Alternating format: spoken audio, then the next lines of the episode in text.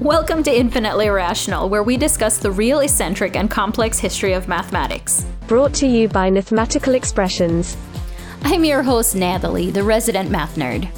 And I'm Kay, your researcher of weird things. In this episode, we'll answer the following questions How can doodles get you on the bestseller list? What's the classiest way to turn down a date? What do either of these have to do with math? Let's find out. Last time, we built our Hypatia character and even started to discuss her work as a philosopher and mathematician. Now we'll continue into her impressive resume and we'll start with her work as a writer. Her LinkedIn would be crazy. so, unlike Pythagoras, we know that Hypatia was the author of a bunch of treatises, most were probably destroyed in Alexandria when a certain temple they were stored in was attacked by a mob. Although I've also read that they were stored in the library of Alexandria, which we know. Sources are conflicted. Is that what you're going to say? surprise, surprise. That is the case. You know, at the time, the way most people created works were through commentaries. Essentially, copies of famous texts where they scribbled notes in the margins to further explain or explore ideas. But these were corrections, interpretations, opinions, etc. And so they were just annotated copies of works, but nothing new necessarily. I really want to become famous for what I scribble and doodle in the margins of books. You would absolutely shoot to the bestseller list. Except that I don't think I ever could because I have this weird reverence for books. Oh, I think it oh, would man. kill me to actually write in a book. You know, I've just recently started writing in books lately. oh, this is a pastime, a new hobby of yours? It is. it is. What did you do over the weekend? I wrote in I wrote in books. This week was Moby Dick. Who knows what next week will be? Unfortunately, it was for work. Oh. So Okay, moving on then. so it's likely that Hypatia's primary writings and her works were prepared as textbooks for her students. That's nice. Yeah, she was a teacher, which we'll talk about in a little bit. So I wonder if they had to pay for it. Pay for her textbooks? Uh-huh. I doubt there was financial aid at the time, so my guess would be probably not. For a long time, though, scholars believed, like you said, that none of her own works had survived, but specialists think today that the text we have of the Almagest and its easy tables is none other than the edition revised by Hypatia. Actually, this is a big kind of controversy with scholars. Mm-hmm. It's kind of like the Da Vinci Code. Like they're all digging in to try and figure this out because apparently the reason why they think uh-huh. it's partly her work is because her father, Theon, uh-huh. he wrote an inscription in this set of books that says commentary of Theon with edition revised by Hypatia. You know, I need to say something. What? Every time you say Theon, I know you haven't seen Game of Thrones, I but haven't. all I can think of is Theon Greyjoy. And I just feel like there are other people out there who sympathize with me. So I just want to clarify that this is Theon of Alexandria not Theon of House Greyjoy. Okay, I'm glad you made that clarification because it would certainly go over my head. now, to get back to Hypatia and Theon, so of Alexandria, of Alexandria specifically, there's all this controversy about what he meant by his inscription. Mm-hmm. At this point in time, when they would write something like this, not the inscription, mm-hmm. but the mm-hmm. actual book itself, it consisted of four parts it would be simplifying the language, modernizing the language, checking the calculations, and then correcting if need be. But you know, if there were as many as 13 volumes of this work as suspected, most definitely it would have been too much for Theon to have done all these roles himself. Right. So you have to imagine this is before the printing press. Mm-hmm. Someone is hand writing this. And so when a new piece is reproduced from that piece, it's another person hand copying it down. That's so, so intense. We don't know what her handwriting looks like, but we would have lost it. Who mm-hmm. knows if mm-hmm. she even would have written it herself or if a servant had done it yeah. for her? We have no idea whatsoever. So at this point, we're guessing. You know what else is strangely occurring to me What's now? That? Talking about the printing press and the textbooks. Mm-hmm. If they were textbooks, did they all share one book? How, oh my gosh! How because how you have to write. Set? Oh my gosh! What a time we live in. We're so lucky. Thank you. Brought to you by paper. by the by printers everywhere. Brought to you by ebooks. oh my! Now I'm the one in the past. but with that being said, I'm going to tell you what I believe. I believe that it was mostly her work because she was a beautiful ninja who wrote Right. textbooks. Her father just provided some commentary because they say it's her revised edition after all. Plus, she has night vision, so she doesn't have to burn the midnight oil. so that is certainly one choice in Mm-hmm. the choose your own Hypatia storyline. Which is mine, it's my you, choice. Okay, you have two other choices here. So, choice number two is she just copied down the text, but it's mostly his work. Choice number three is going to be she just proofread. She was essentially his editor. She just proofread and reviewed it.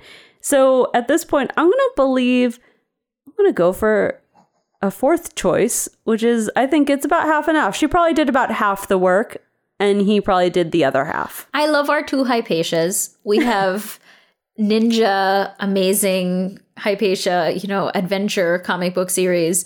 And then we've got reasonable person Hypatia. Well, mysterious, charismatic. reasonable person Writer. Hesper. Yes. Because Hypatia. Because I'm confident that there are people that look at other people, they don't know them and they're like, wow, how beautiful and mysterious. I'd like to get to know them better. But a ninja's a ninja, is what you're saying? Yeah. Okay. But no, what I'm saying is that there are people that will totally buy into my Hypatia and people that will buy into yours.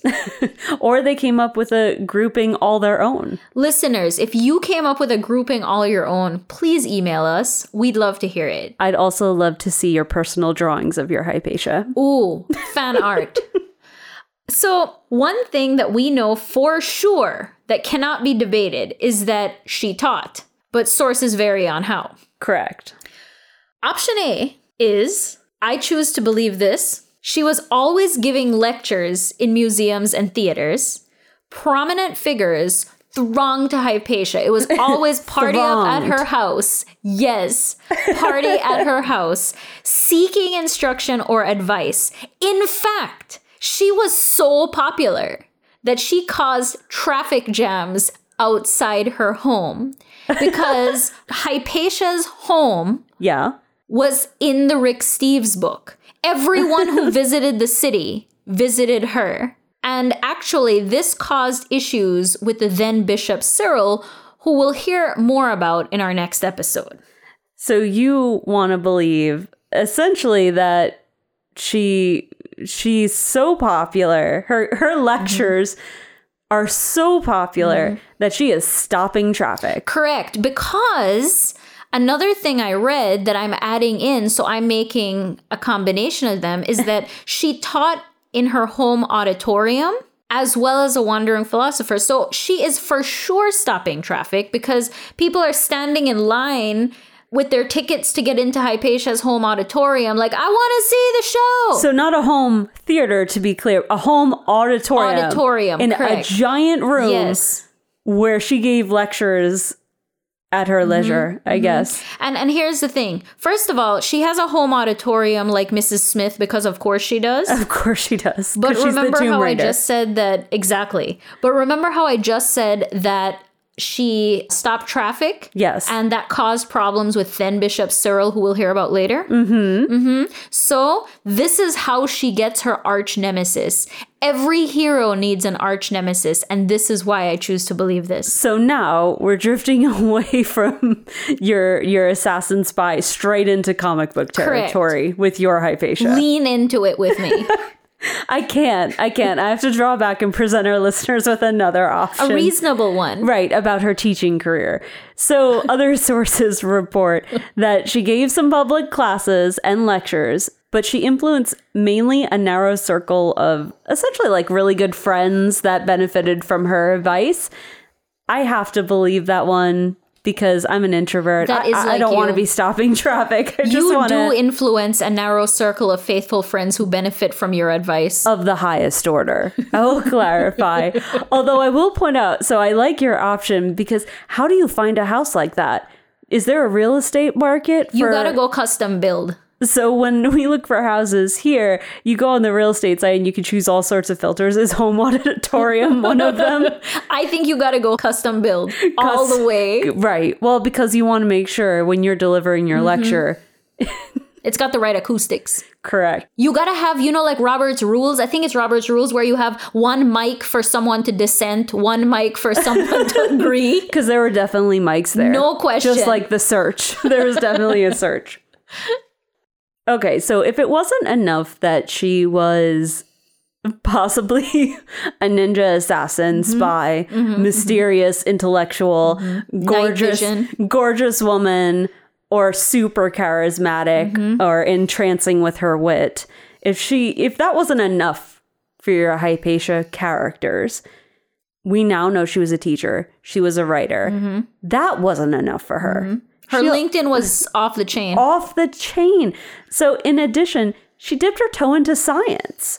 So, a lo- single toe. a to be fair, it's what she is. It's not what she is known for strongly, but she did it. And the mm-hmm. the reason we know is because a past student of hers, his name was Synesius. Mm-hmm. He wrote her a ton of letters, which we will talk about later. Mm-hmm. But he wrote her something definitely over a hundred different letters, and in some of them he asked has time to read that? I don't know. But he asked her for scientific advice. And his letters mm-hmm. credit her with at least three, helping with at least three different scientific inventions. And when I say invention, I don't mean this was the first time this thing was ever created. Yeah. It was just kind of a takeoff of something that already existed. Okay. But that in, those things include a planisphere. Mm-hmm. And also in astrolabe. Mm-hmm. And finally, a hydroscope. Wait, but a hydroscope isn't that a device like to see distances underwater? like a spyglass for underwater. See, she's a ninja. she needs to go underwater. She needs to solve problems wait, wait, in wait, the wait, underwater wait, world. wait, wait. Ursula before you send her. before you send her on a deep sea mission.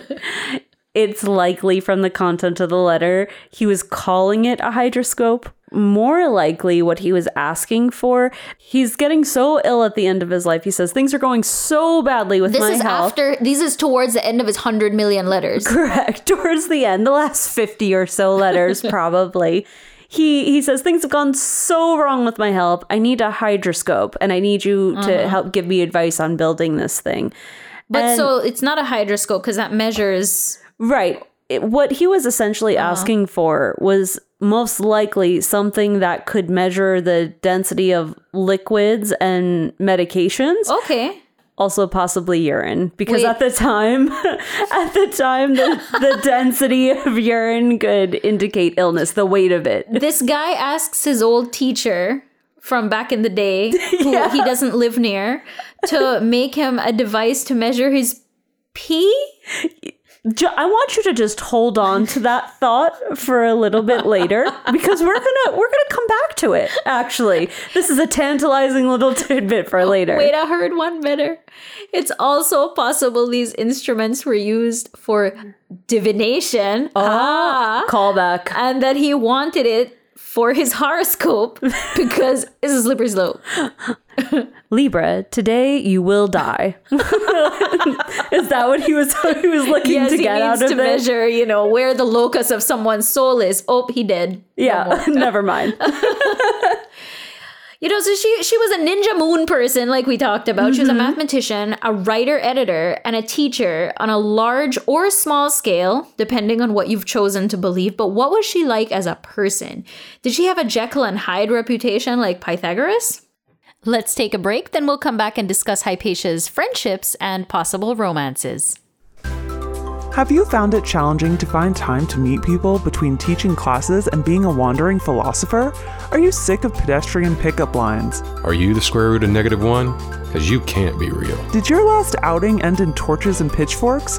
Dating sites give you a picture and a paragraph. How can you gauge intelligence that way? We match you at the deepest intellectual level by using a scientific sexagesimal system.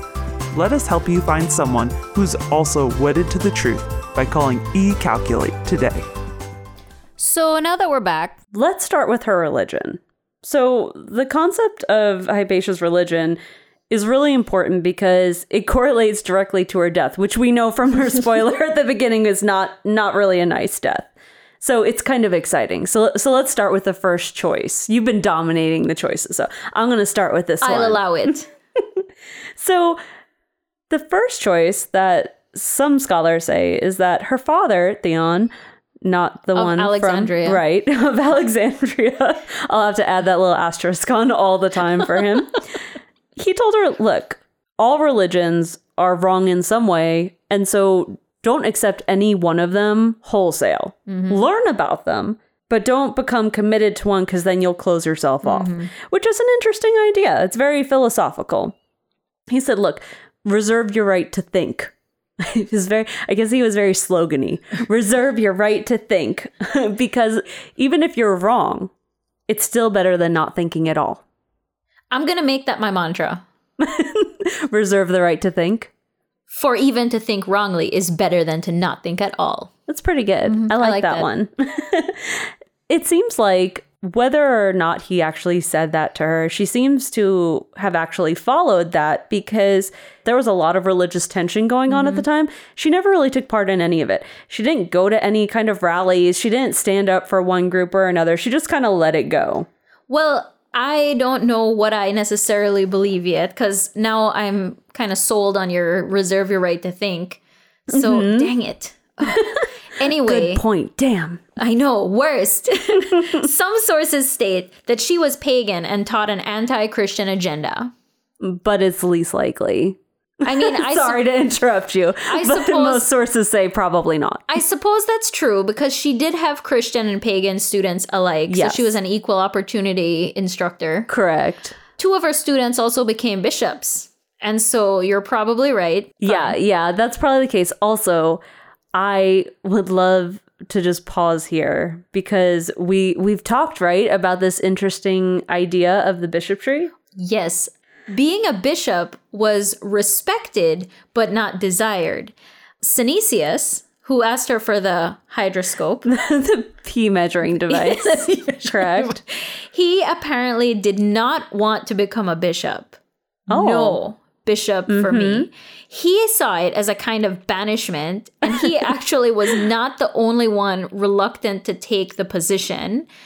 Apparently, this guy named Ammonius This guy. this guy, uh, he he cut off an ear and he threatened to cut out his tongue if the bishop of Alexandria wouldn't stop considering ordaining him. So imagine you're just sitting there at work one day and your boss comes up to you and says, "You're going to do this job." You're going to be promoted. Yeah, you're going to be promoted. I, I don't want to be promoted. But I'm going to promote you. The paperwork is already in. Please don't promote me. I really don't want to. I don't want to go work in that other building. So badly, in fact, that you cut off your ear and they're still going. You're to do this. You're- and then Next time it's to be my tongue. Uh huh? Can you imagine how intense? That's pretty intense. Well, and you add on to it, right? Like to become a bishop, it, it was kind of like being a priest. You weren't supposed to have a, a wife and children, and these guys did. So it was like, congratulations. Here's your promotion. I'm leaving now, oh, never to see my children and wife also, again. please abandon your family. Oh also, don't forget to submit your timesheets. it's really intense. It's the worst, worst promotion I've ever heard of. I guess unless you didn't like your family. Then you'd be like, finally, I have been waiting for this promotion for so thank you, Bishop long. of Alexandria. Okay, so now that we've gotten that very important important aside taken care of, let's get back to Hypatia and her religion. So at this point, we have the choices of what she didn't really care mm-hmm. about religion, or she, was a pagan. She was a pagan. Or we have another option. Okay. So some say that rather than religion, she really focused on her philosophy. She was a philosopher slash mathematician yeah, yeah. and they say she was a Neoplatonist. Okay. So, so essentially, what she believed in was, if she indeed followed this choice, Uh huh. the Neoplatonists believed in good and evil, and that the ultimate goal was to be united in good. Right? I mean, that's essentially every religion Yeah, ever. I was gonna say there's not one that I can think. I would like to be on the side of evil. well, I think there is one that I can think of, but oh, you're it's right. probably we'll just leave that for our listeners to, determine. but essentially, the way you got to good was that you gave up material things. You you moved away from the material world more towards the abstract. You know, so they were higher like level the thinking. Pythagoreans, maybe. Very much, very much mm-hmm. so. So it was it was very much about think deep thoughts about the abstract and that will that's closer to mm-hmm. godliness in a way. But the interesting thing here and the reason we wanted to bring it up is that Hypatia was not like the Pythagorean brothers. She did not give up her things and she was quite wealthy. Remember, she has a auditorium. She has a Yes. auditorium. Yes, she is wealthy. She is very wealthy. In fact, the only thing that seems to suggest that she had any kind of humble nature Mm-hmm. about her was that, and many, many sources report this, she went around in a philosopher's cloak around Wait, was town. it black or flame colored? sources don't say, but luxurious. it, it was it was probably not luxurious. The what phil- black and flame colored cloaks are, which we know. Correct. The philosopher's cloak is essentially known in antiquity for being kind of ratty and basic, and it was just a way to identify that I'm these kind people of imagining it like a canvas, like the the sack race stuff, like you a know? burlap sack. Yes, like a burlap sack. That's exactly what I was thinking of. With you know, like a, honestly, with a string. I'll be honest, that's kind of what I'm thinking too. It's just kind of this ratty thing. Also, for some reason, a hood in case of rain. I didn't go that far down. Anyway, so her going around in this choose your own color cloak, that was good enough for everyone else mm-hmm. to go, yep, oh, see, look, look how, yep, look how humble she is. She's going around in this dirty cloak when she doesn't have to. She's got a lot of money. and and that seemed to be enough for everyone that followed the rules enough and you know i have to say here i have to pause because this was my first thought thinking god what a hypocrite Yeah. she's saying that she's this big believer in deep thinking and all these things and Give up all your stuff. she's essentially going out in her gold-plated dress with a, a ratty cloak thrown over the top and that's fine but she wasn't the only one. All of the Neoplatonists apparently they they operated in the highest circles with the you know the the big wigs of the mm-hmm. day. So she wasn't the only one to do this. I'm gonna believe you got to make a book, right? True. So Sure, you got to make that money. I believe, that, but sure she's using that because you have to live or whatever, mm-hmm. right? But she's using her money to better educate people and herself because she has the home auditorium. And everybody goes to her house. That's true. so true. she probably, I mean, you got to cater that, you know? So, sh- so you what you're saying is she needed that wealth mm-hmm. to better reach the masses. Yes. And if we're going to take it a step further, if you hold training sessions that are all day long, mm-hmm. you got to have food. Catered. Exactly. Yeah, and then you gotta have servants to mm-hmm. feed it to you. So I, uh, there is overhead that you just. a lot of overhead Yeah. when you're a wandering philosopher. exactly. okay, I can tell which choice you want to believe Mm-hmm. in. I'm gonna, I'm gonna stick with the. She didn't really subscribe to anything. She wanted to do her own thing, and that's all she cared about. So that's my choice. Now let's talk about love and friendship. Oh, It's said she had several offers of marriage from princes and philosophers. the the upper crust bachelor. Mm-hmm. Okay. but she always answered that she was wedded to the truth and she remained a virgin. So, but stories vary wildly.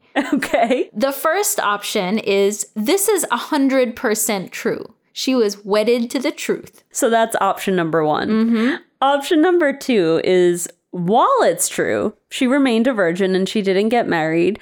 It was more about evasion. She just never met someone she liked and who matched her in intellect and philosophy. Option C, the third, is that although she never married, she did have love affairs. Various imaginary romances have been credited to her. That is very true. There are a lot of romances that have been attributed mm-hmm. to her. In fact, that brings us to our last choice, which is she was married to a man named Isidorus. However, I, I have to put a little asterisk on this choice because Of Alexandria. right? Because if you want to believe that she was married to Isidorus, sources report he was probably born between 16 and 35 years after her death. and also, sources report him being married to another woman.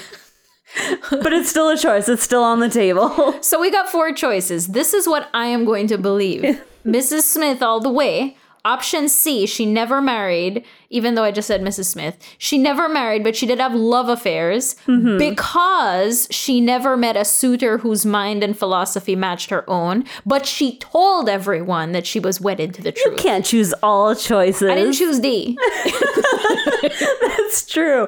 All right. I'm not going with all choices. I'm not hedging my bets here. I'm going to put all my eggs in one basket and say she did not marry, mm-hmm. but it was because she didn't find anyone she liked. Mm-hmm. Maybe her choices just weren't that good. I agree. Oh, uh-huh. And I heard a story tell me. A student of hers believed himself in love with her. Oh, I think I know this story. Yes. Okay. I'm glad you're telling it. Yay, me!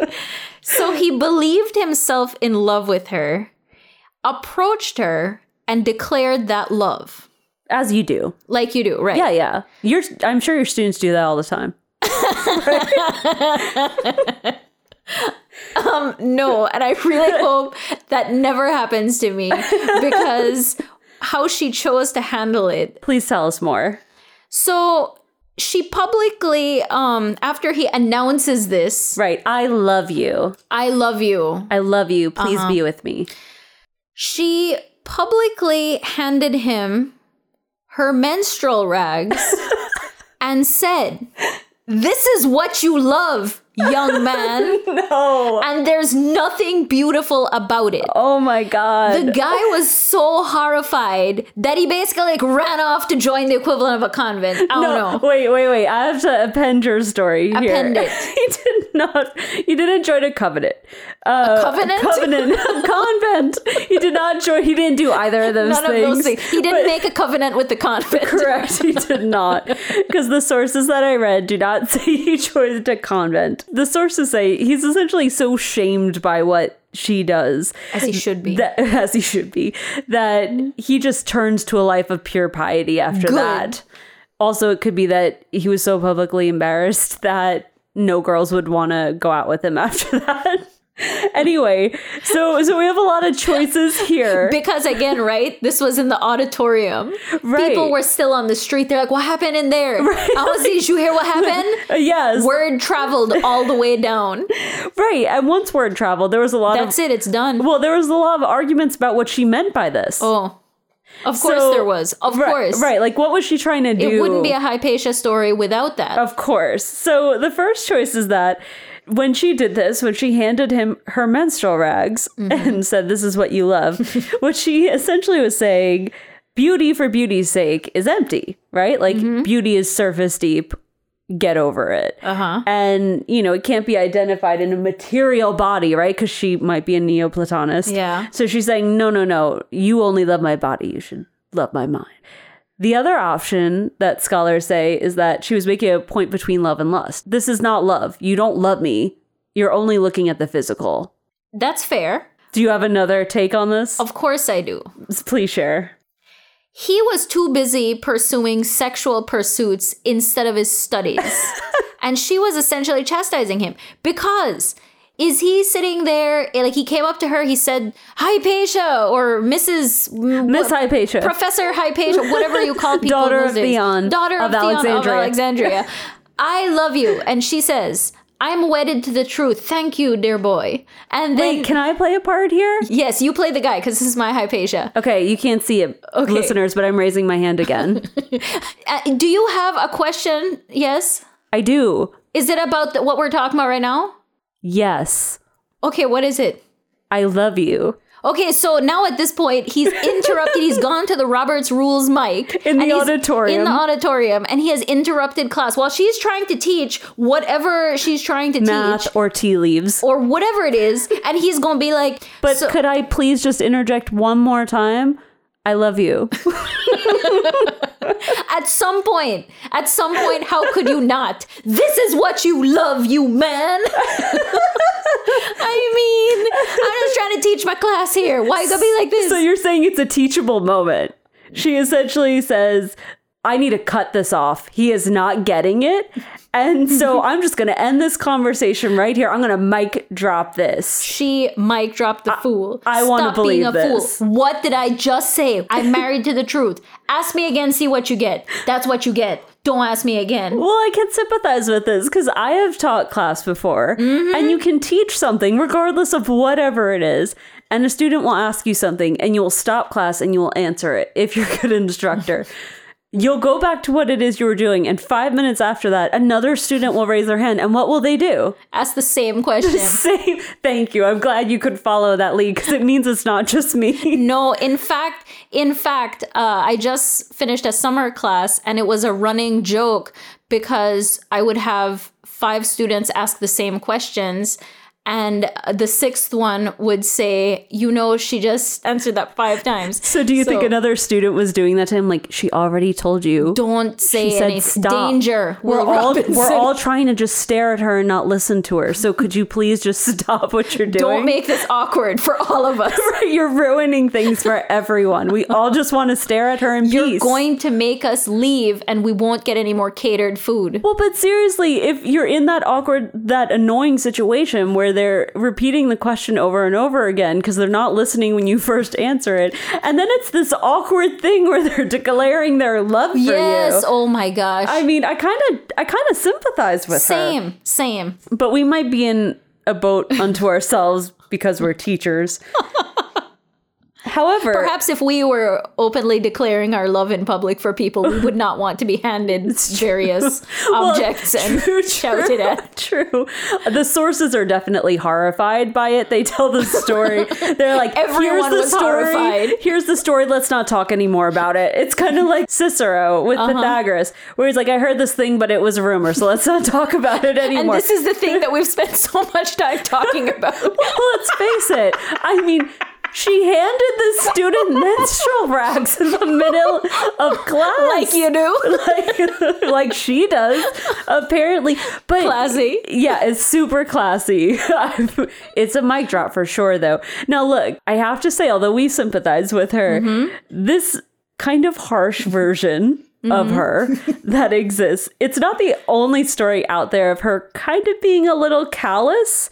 So remember how we talked about Synesius now twice? Mm-hmm. Yeah. He wrote her a bunch of letters. He asked for the pee measuring device because he was ill. Uh huh. I want to take a second, since we're talking about love and friendship, to interpret his friendship with her. Remember, we don't have any letters from her. I think it's important to note that Yeah. here. We only have his The letters. hundreds of letters. that- Well, my under so I read one source that said although the num the letters are numbered, we don't have all 150 oh my god! something. Wait, wait. I- they skip. This man numbers. He's letter one, I think so. letter seventy three, I don't know if he letter numbered two hundred and ninety eight. I don't know if he numbered them or a historian later numbered them, but I think he must have numbered them. Yeah, because how would a how would historian we know? know? Yeah, how would we know how many were missing? So regardless, he's written her over a hundred letters. I have feelings. hold on to them. We're going to add to those feelings. Towards the end of his life, Mm-hmm. he's clearly ill, right? He's unfortunately he's Mm-hmm. lost his wife and kids at this point. Like this guy has he has a job he hates. We know, right? he didn't lose an ear over it, but he definitely did not like it. And he's becoming unpopular with the people he's in charge of. Mm-hmm. Mostly, my understanding is because he's a moderate, and they didn't like that because Yeah. it was a very polarized environment. which we'll hear more about in the next episode. True. So, anyway, towards the end of his life and the end of his letters, he starts getting kind of testy mm-hmm. and passive aggressive in the mm-hmm. letters to her, saying that, you know, she's not writing him back. And that really bothers him. In fact, he later gets even further passive aggressive with it. And he goes, So, you know, it's really sad that you're not going to write me back. I've been so looking forward to hearing from you. Oh my and, gosh. Right. Like he's very intense Stop. about it. He says, But you know what? Then he plays the martyr. Then he's like, Stop. But it must be my fault. I guess I'm just so Stop. horrible that you you won't write me back because you're so wonderful. If you're not going to write me back, it must be something with me. This happens today. Listen, there is another side to this story though. lay it on me. He goes really overboard in some letters. How overboard? Thank you for asking. You He set me said- up. Well, I'm going to set you up again because you're going to need to talk about this. Okay. He was going to give up his hometown and go live by her. And that was a big deal at the time. Why? Right? So at that time, where you your hometown, where you were from, Mm-hmm. was really important because it had to do with when you die that they would take care of your body and all of Mm-hmm. these things, and it was your legacy. So it was a huge deal to say, "I will move for you." Also, that not hearing from her was worse than losing his children. What? Uh huh. And if that wasn't enough, Okay. that he believes that she is the divine successor to Plato and should be revered as a saint. Okay, I read these things. Mm-hmm. I agree. Yes, that's crazy. I lost my children, but the worst thing is not hearing from you. Also, I'll move to live by you. You are again, a saint. again, not attractive. Rage But, inducing. but look, I'll add another option in here. He does sound needy. He does sound a little over enthusiastic, let's say, or exuberant in his feelings towards her. But there's another source that says towards this time, uh-huh. it was getting towards the end of her life as well. And we know what happens at the end of her Yeah, life. Spoiler. Uh, but some say she knew the end was coming. Like she knew things were going badly. The and so she was was trying to spare him. She was trying to like cut it off. You know, it's too, it's kind of like the Batman thing. I can't be with you. It's too dangerous to be with me. My arch nemesis might get to you. I was gonna believe something different, but maybe I should believe that because that goes with my theme. No, you really shouldn't because I also believe he was needy and that's the choice I'm going to choose that he was a stalker. You know, I agree with that, but I'm gonna take it kind of a step either further or back. I don't know. Okay. You know that song "Stan" by Eminem, where he oh my God. Uh-huh. Yes. where uh, who has time to read all the facts? that is this guy's theme song. Yes. This is his life. He's built a fantasy. He mean that Hypatia, she's like trying to teach my classes, trying to get this other guy over here to stop like telling I'm me. busy mic dropping this dude Yes, over here. I only oh have so many menstrual rags to go around. and I can't mail this to him. I'm gonna send this by courier to you, and then maybe you'll understand DHL. what I'm saying. Is there a preferred courier service for that? DHL. Probably. When you So- need to get your Playtex there fast. Whatever you believe about her friendship with Bishop Synesius, we need to discuss another one of Hypatia's friends, Orestes, mm-hmm. and another bishop who we mentioned earlier, Cyril, Who is not her friend? who's not her friend. And we will do that in the next episode. Woo.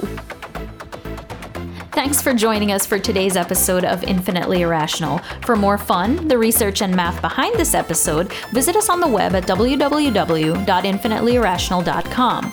This episode was edited by Mathematical Expressions. This episode was written and narrated by Mathematical Expressions and Kay.